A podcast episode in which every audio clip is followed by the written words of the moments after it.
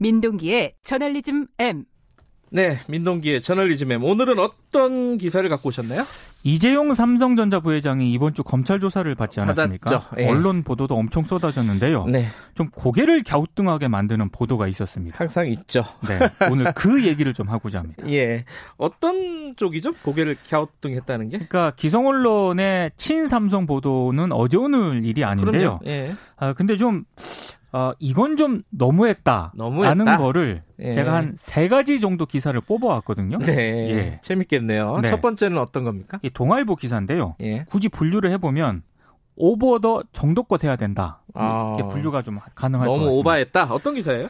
27일 8면에 실린 기사인데요. 네. 제목이 삼성 5년째 특검 검찰 수사 재판 재개 비상 경영 중에 역량 악화 우려 이런 제목의 아, 기사입니다. 제목만 봐도 무슨 기사인지는 알겠네요. 예, 근데 뭐 이런 기사 쓰는 것까지는 좋은데요. 예. 기사를 보면 이런 내용이 있습니다. 기업들이 언제든 압수수색을 당할 수 있고 누구든 출국 금지 및 구속 수사를 받을 수 있다는 두려움을 느끼고 있다.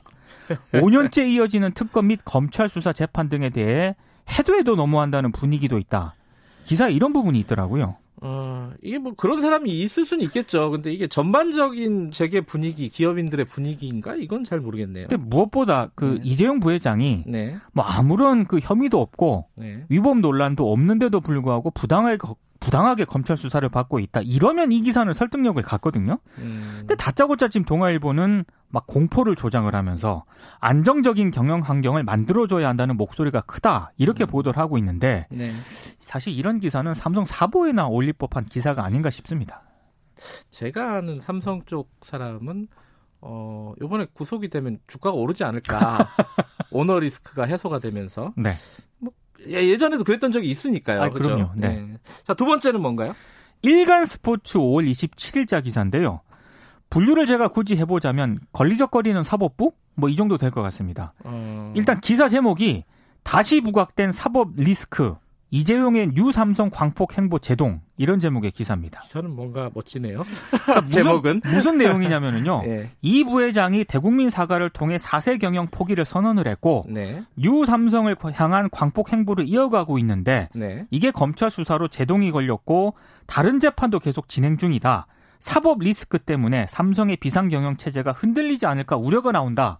이런 내용입니다. 근데 일단 일간 스포츠가 왜 이 기사를 쓰죠? 스포츠도 아닌데 이게? 아, 일간 스포츠도 가끔 정치 관련 기사를 아, 쓰, 그래요? 쓰더라고요. 어, 그리고 또 사법 리스크라는 건 처음 듣는 얘기 같기도 저는 하고. 오너 리스크는 많이 들어봤는데 네. 사법 리스크는 좀 굉장히 낯설고요. 예. 그러니까 이 논리대로라면 어, 위법과 불법 의혹이 기업에게 제기가 되더라도 검찰이 수사를 하지 말고 사법부도 가만히 있어야 한다는 그런 얘기인지 음, 도대체 이 기사를 통해서 무엇을 전하고 했는지가 좀 불분명하고요. 네.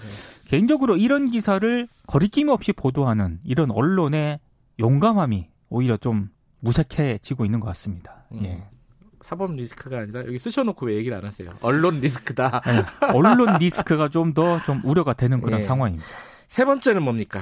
파이낸셜 뉴스의 5월, 20, 5월 27일자 기사인데요. 예. 기자 칼럼 형식이거든요. 네. 제목이 3년 반 전으로 돌아간 이재용의 시간입니다. 오, 이건 굳이 분류를 해보자면 검찰 수사 복병론인데요. 네. 그러니까 이재용 부회장이 그 국정농단 2018년 2월 항소심에서 집행유예를 선고받고 경영일선에 복귀를 했잖아요. 그 뒤에 2년 3개월간의 행보가 미래 준비였는데 이 미래 준비가 검찰 수사라는 복병 때문에 또다시 부딪히고 있다. 국가대표 기업 삼성까지 흔들리게 되지 않을까 제게는 깊은 우려의 시선을 뭐 바라보고 있다. 이런 내용입니다. 음, 근데 이게요. 그 이 파이낸셜 뉴스 기사의 핵심은 검찰 수사받고 재판받느라 정체된 삼성의 경영 시계를 되돌리기 위해서 이 부회장이 고군분투하고 있는데 검찰 수사 때문에 이게 다시 시계가 3년 반 전으로 회귀했다는 그런 내용이거든요. 네. 제가 앞서 지금 포함해서 세 기사를 소개를 해드리지 않았습니까? 네. 공통점이 있더라고요. 그러니까 삼성과 이재용 부회장이 왜 검찰 수사를 받고 있는지, 왜 재판을 받고 있는지에 대한 언급이 거의 없습니다. 음, 그러니까 검찰 수사 때문에 재판 때문에 삼성 경영이 차질을 빚고 있는 것만 유난히 강조를 하고 있거든요. 네. 그러니까 제가 봤을 때 뭐 친삼성 관련 기사, 뭐 기성 언론에 이런 기사는 어려운 일이 아니기 때문에 뉴스가 아닌 것 같긴 합니다만 네.